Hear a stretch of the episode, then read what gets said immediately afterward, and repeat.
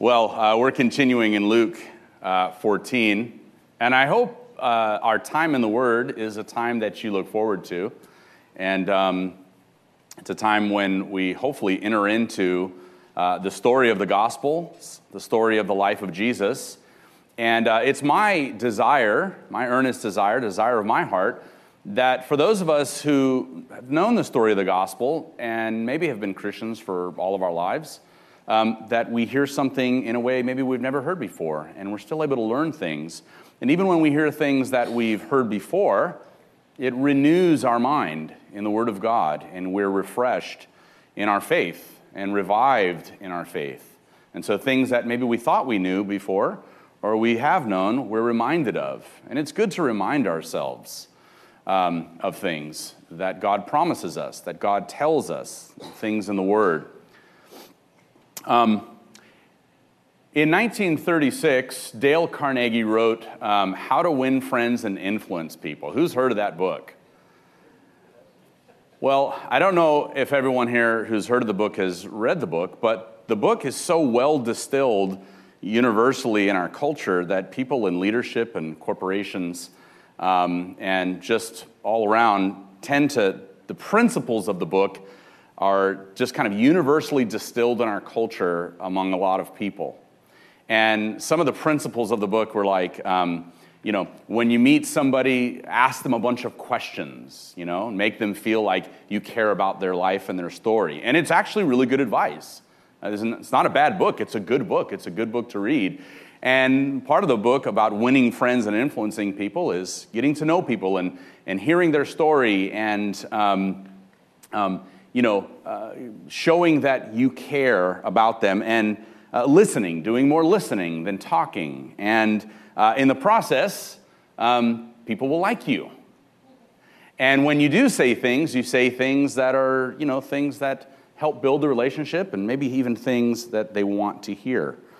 Um, especially if you have an agenda, right? You want to win people, you want to win friends, you want to influence people. Now, I don't know if there was a first century, first century equivalent of how to win friends and influence people, but as we've been moving through the book of Luke, it appears that Jesus didn't read that. Whatever the first century equivalent was of how to win friends and influence people, Jesus didn't read that book because he often said things that just put people off. He said things that were bizarre at times. He said things that were downright offensive. I mean, even the command to take and eat of my body and drink of my blood is nuts, even if you were living in the first century. And so, um, if Jesus was a politician and running for political office, well, then he probably should have more carefully chosen his words. He could have benefited from reading uh, a book like that. You know, softer, gentler, more optimistic words. You know, he, he could have and should have talked a lot more about what people wanted to hear. You know, um, we're making Palestine great again, you know. Um, but if instead of a politician, we think of Jesus like the leader of an expedition who is forging a way through high, through a high and dangerous mountain pass to bring urgent medical aid to vi- villagers that are, you know, cut off from the rest of the world. And the reason I talk about that is because if we enter into this text we're about to read this morning in Luke 14, uh, where Jesus talks about the cost of discipleship and about being willing to pay the high cost of discipleship, or else we can't follow him, um, it helps us to grab a hold of his words better. We think of Jesus as simply trying to make people like him. He didn't do a very good job of it. But if he is like a leader uh, who's going to lead an expedition through a high, dangerous mountain pass to bring urgent medical aid to people cut off from the rest of the world, and Jesus is saying things like, You'll have to leave that pack behind. You're not going to be able to carry it as we climb through the steep, you know, through the steep mountains. And some of you should write a will because some of us may not be coming back. And when we take Jesus in that sense, we can understand his words better in Luke 14, starting in verse 25. Let's read it together. Now, great crowds accompanied him, and he turned and said to them, If anyone comes to me and does not hate his own father and mother and his wife and his children, and brothers and sisters, yes, even his own life, he cannot be my disciple. Whoever does not bear his own cross and come after me cannot be my disciple. For which of you, desiring to build a tower, does not first sit down and count the cost, whether he has enough to complete it? Otherwise, when he's laid a foundation and is not able to finish, all who see it will begin to mock him. This man began to build and was not able to finish. Or what king going out to encounter another king in war will not first sit down and deliberate whether he's able with 10,000 to meet him who comes against him with 20,000? And if not, while the other is yet a great way off, he sends a delegation and asks for terms of peace. So therefore, any one of you who does not renounce all that he has cannot be my disciple. Salt is good, but if salt has lost its taste, how shall its saltiness be restored? It is no use either for the soil or for the manure pile. It is thrown away. He who has ears, let him hear. Let's pray. Father, now we pray for the illumination of the Holy Spirit to guide us as we explore what it means to count and consider the cost of discipleship. Help us to have ears to hear and to hear this rightly, to hear your words rightly, and to understand your call and admonition to those of us would be followers of Jesus in this way. We thank you now in Christ's name. Amen. Well, as we read through the passage, one of the first things we realize is that there is this call to renounce all that holds us back from following the Messiah.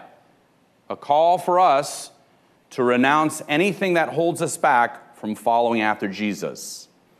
And we're struck with this language, you may have been struck with it as you read it, of hating. This disturbing idea that Jesus uses, the language of hating hating your parents and hating your family and your brothers and your sisters and your wife and your kids. And on the surface, it seems like the Bible is majorly contradicting itself. Right? You can easily see how someone would say, Look, the Bible, what a joke. Everywhere else, Jesus commands you to love, right? One of the command, six commandments is to lo- honor your mother and father. How are you going to do that if you hate them? Right? Jesus says, Love your neighbor as yourself, implying certainly you love yourself. But Jesus is saying here, you have to hate even your own life if you're going to be, be, be my disciple. You know, how do we make sense of those things, right? Love on one hand, value of the family, honoring your elders, honoring your parents, loving your neighbors yourself, right? Commandment to love is the second greatest commandment besides loving God. And Jesus here is using this language, which seems unequivocal, to hate your parents and your family, to hate your siblings and your children, right? That, that seems like a contradiction. Well, one of the things we have to do is look, look at the language of the Bible, and we know that the Bible, the New Testaments were written in Greek. And the word in Greek for hate is really unambiguous. Uh, it means hate. Hate in the sense that we think of hate in the New Testament, in Greek, the Greek word for hate. Um, and it's the kind of hate that we're all familiar with. You despise something, you, it repels you. And now I hate green peas. There is nothing ambiguous about my hatred for green peas. If Maribel makes a dish and she's a wonderful cook and she accidentally put green peas in there, I tend not to touch it. I hate green peas. There's, there's nothing about it that I like, okay? But Jesus uh, did not speak Greek. Who knows what language Jesus spoke? He spoke Aramaic, which was a dialect of Hebrew. So he spoke Hebrew, but a dialect he spoke in the first century was called Aramaic. We call it Aramaic. And the word hate in Hebrew has several meanings, it has several applications. And um, one of those meanings, meanings is um, if we think about the word hate, it can also mean, besides the popular sense of hatred, it can mean unloved. And we think about this um, when uh, we think of um, Jacob and um, his wife, his wives, um, Leah and Rachel, right? Um, in the old days, men would marry multiple wives, and maybe one of them they loved more than the other. And so some wives would become jealous of the wife that the husband really loved. Uh, the Hebrew word there for hate is sane. It, it, it literally means hate, but the translators in Genesis have wisely translated it as unloved. Genesis 29 31, when the Lord saw that Leah was unloved by Jacob, he opened her womb, but Rachel, whom he loved, was barren. And Leah conceived and bore a son, and she named him Reuben, for she said, Behold, the Lord has looked on my affliction. Surely now my husband will love me. Or you could translate it as, Surely now that I've become pregnant, he'll love me more. Right? Um, and there's another way, uh, a third way to use the word hate in the Hebrew sense. And this is the sense in which, in Hebrew, uh, the word hate is a Semitic expression for loved less. So there's hate in the pure sense of the word hate, there is unloved, and then there is this idea of being loved less, right? When a child is being disciplined by mom and dad, you know, at a young age, they'll say, you know, mom and dad hate me, right? You've seen kids do that. Maybe you did it when you were a kid, right? And it's this idea that a kid, when they're being punished or disciplined, they feel loved less. And so their reaction is to also use hyperbole and say, You hate me, because they don't like the sense of discipline. In their heart, they know mom and dad love them, but they feel loved less because of the discipline. So, hating in this sense, in this passage of scripture here in Luke, is a Semitic expression for loving less. So, what Jesus is saying is if you don't love your father and mother and brother, sister, spouse, children, and yourself less than me, you cannot be my disciple. And it's a call to renounce all the ties that hold us back from following the Messiah. Jesus is saying, if you don't love these less than me, well, you can't follow me. You can't be my disciple. You'll try to follow me, but you won't be able to. And so the question is, you know, should we literally hate our family? Of course, the answer is no. Should we love Jesus more than these? The answer is yes. that's the point that Jesus is getting at as he's teaching the crowds about what it means to be a disciple. Now, what that means for us is that there are things in our lives that we may have to consider whether we love them more than Jesus. Right? Are we really disciples? What are the things in our life that capture and captivate our attention and our heart? And do any of those things prevent us from following Jesus? Do any of those loves interfere with our love for God in Christ? Those are questions we all have to ask ourselves. And right now, maybe you're thinking of some things. Hmm, I wonder what some of those things might be. We're recalled, we're, excuse me, we're called to renounce all the ties that hold us back from following the Messiah. But secondly, we're also called to consider the cost of following the Messiah. And so Jesus constructs these two parables a landowner pondering the construction of a fortification and a king contemplating war. And in verse 28, he says, For which of you, desiring to build a tower, doesn't first sit down to calculate the cost, whether he has enough to complete it? Otherwise, he's laid a foundation. After he's laid the foundation, he's not able to finish it. And everyone who sees it mocks him, says, This man began to build but was not able to finish. In the past few years, there's been this massive home on Clayton I mean, huge. It's one of the biggest houses I've seen here in West County. And it's been wrapped in kind of like a green weather wrapping. And when you drive it, I mean, it's just, it's, it's huge, it's massive, but it's been sitting like that. It was sitting like that for about three years. And the first thing I thought when I drove by it is somebody ran out of money. I mean, it has to be what it is, right? Because if you didn't, you'd at least build the thing and try to sell it if, if the initial buyers backed out. But somebody started this project, this massive home on Clayton, and couldn't finish it. Now, recently I drove by and it looks like it's almost done now, or, or you know, something happened. Maybe they had to save up some more money. But for about three years, it was a monument to shame. It was. It was kind of like a monument to their shame. I mean, right? They started this massive project and they weren't able to finish it. You know, I mean, the neighbors were probably saying, you know, that serves you right for trying to build a house that big. Massive home, wasn't able to finish it. And this second parable Jesus gives, what king goes out to, you know, declare war against another king, and then he realizes that even though he's got 10,000 troops, that this other king who he's fighting against, this other force, has 20,000 troops and realizes this ain't good. This is not going to go well.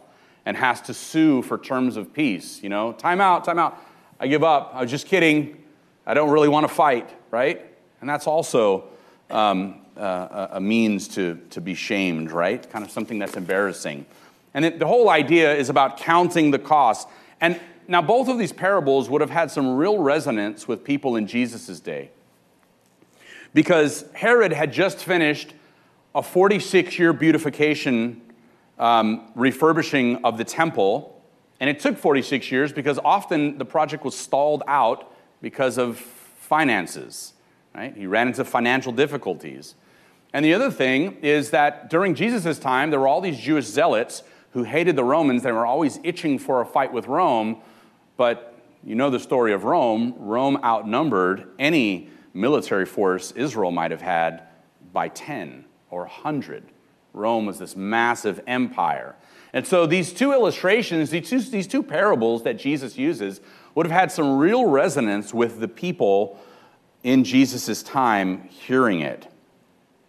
And the point Jesus was making would not have been lost on his audience, and it shouldn't be lost on us either. If you're going to follow Jesus, you need to know the cost of discipleship and be willing to pay it. That's what we need. That's what the church is probably lacking in our day. There are not enough people who understand the cost of discipleship and are willing to pay it. And this is exactly the point that Jesus is getting at. If you're going to be a disciple, you have to know the cost and be willing to pay it, or you're not going to last. You're going to be like the person who built this tower, couldn't finish it, or tried to go to war and was outnumbered. You're going to be like that person who did those two things because they didn't count the cost. Now, here's the point the essence of being a disciple of Christ is this unreserved commitment to Him, and an unreserved commitment to Jesus involves holding loosely the material things of this world. That's the previous section about hating mother, father, and all those things, right? So, counting the cost of following Jesus means holding the things of this world loosely, loving the things of this world less than we love Jesus whether it's property or wealth or possessions or status or reputation, all of those things have to be held loosely if we're going to be able to follow Jesus wherever he goes. And sometimes the road of discipleship takes us on dangerous into dangerous places. It takes us into places that are difficult to go, right? Discipleship, what are some of the costs of discipleship? Well, discipleship is painful. It can be painful being a Christian.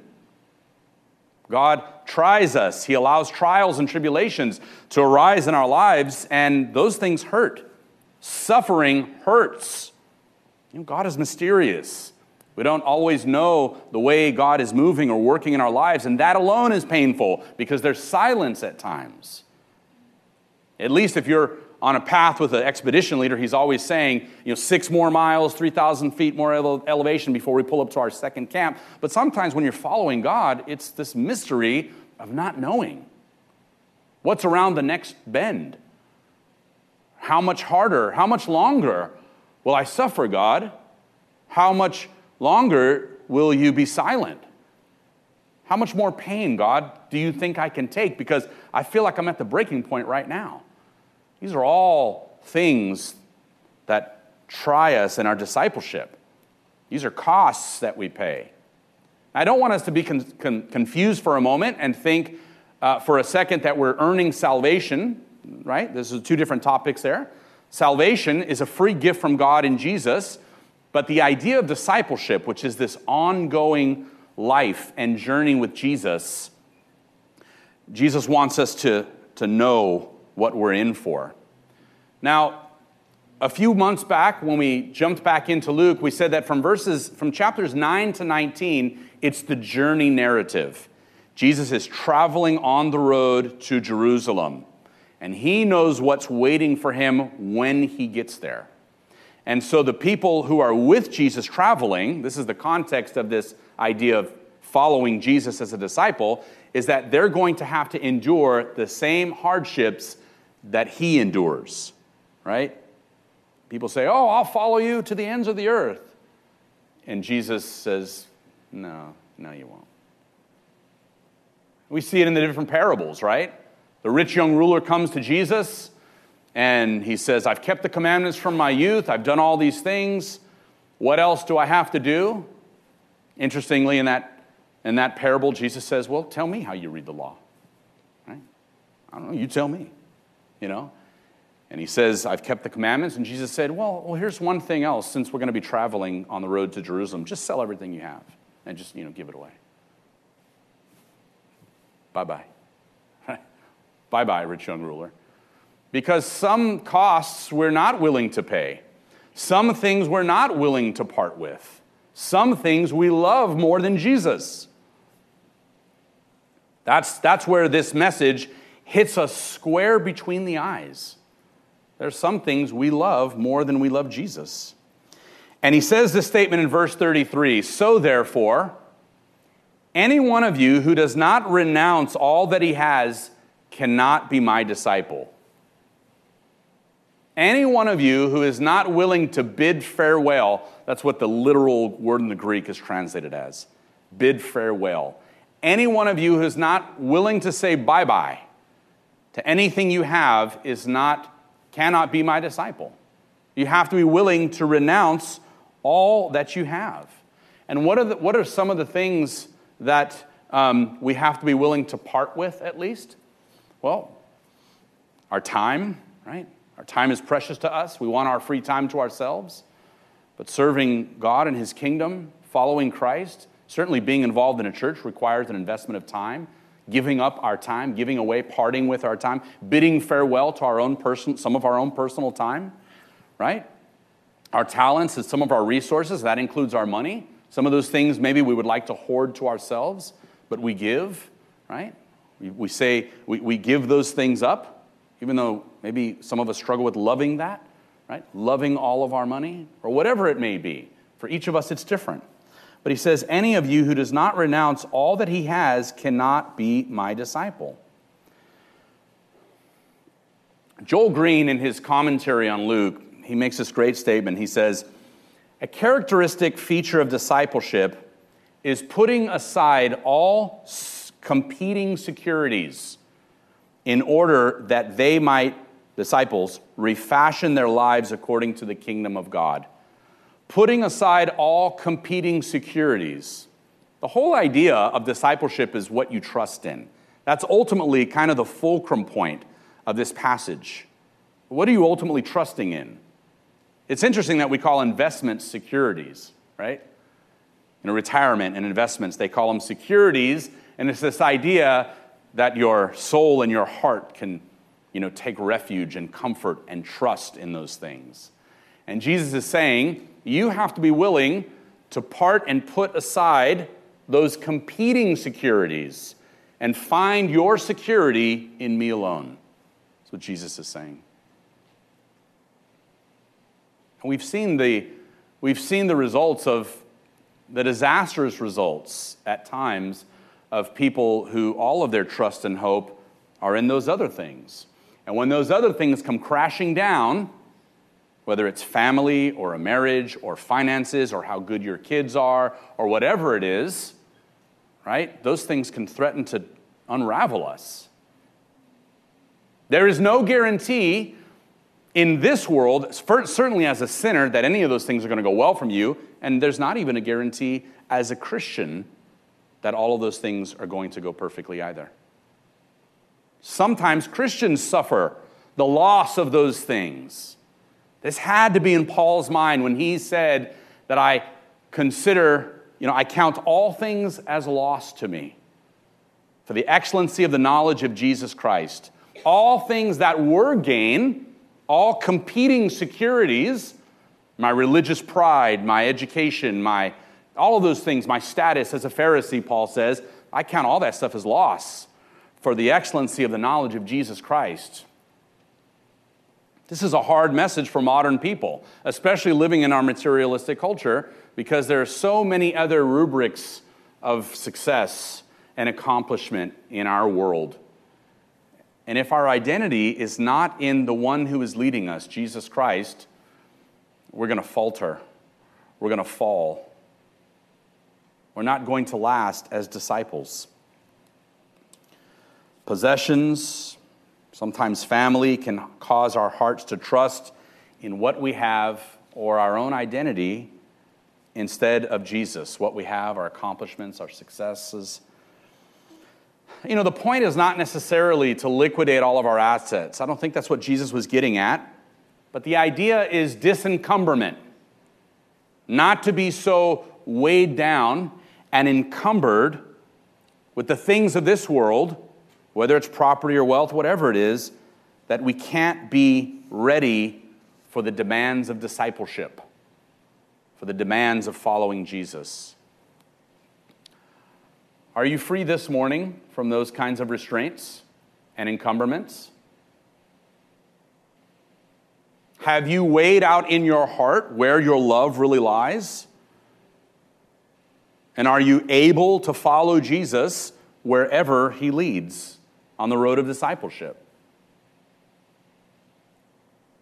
Because the journey at times is perilous, and at times it does require the abandonment of everything that holds us back.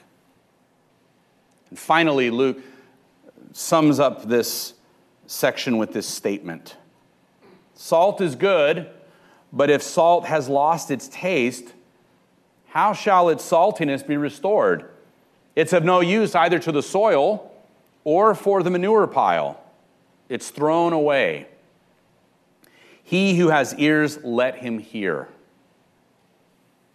Salt, we know salt was used as a preservative, but it was also sometimes put into the soil to preserve the soil preserve vegetables. And Jesus is saying that in the same way, the uselessness of salt that has lost its saltiness is someone who has embarked on the journey of discipleship without counting the cost. The tough words. The same level of uselessness. I recently bought some sea salt. You know, now it's popular to buy the salt that goes, you know, that you twist and turn. My wife likes the Himalayan salt, the pink Himalayan salt. And I picked up some sea salt. And I remember I made dinner about a month ago, and it just, the flavor wasn't there. I didn't know what it was. And a few weeks later, I realized that the salt had lost all saltiness. It just, I don't know what happened. It was, they were selling it like that. I was furious. I mean, I just, I, I mean, it was like snow, my plate, and it had no saltiness. I was, you know, I don't know where it's at now. I think I threw it away or put it back in the cupboard somewhere. I certainly don't use it. But it's useless to me. It's useless. Salt with no saltiness. It's this illustration, this idea. So many have proclaimed the name of Christ, right? But aren't willing to pay the cost of discipleship because they don't know what it really requires. Let us this morning each, each one of us here, consider the cost of discipleship and let each one of us renounce everything that holds us back from following Jesus. Let's pray.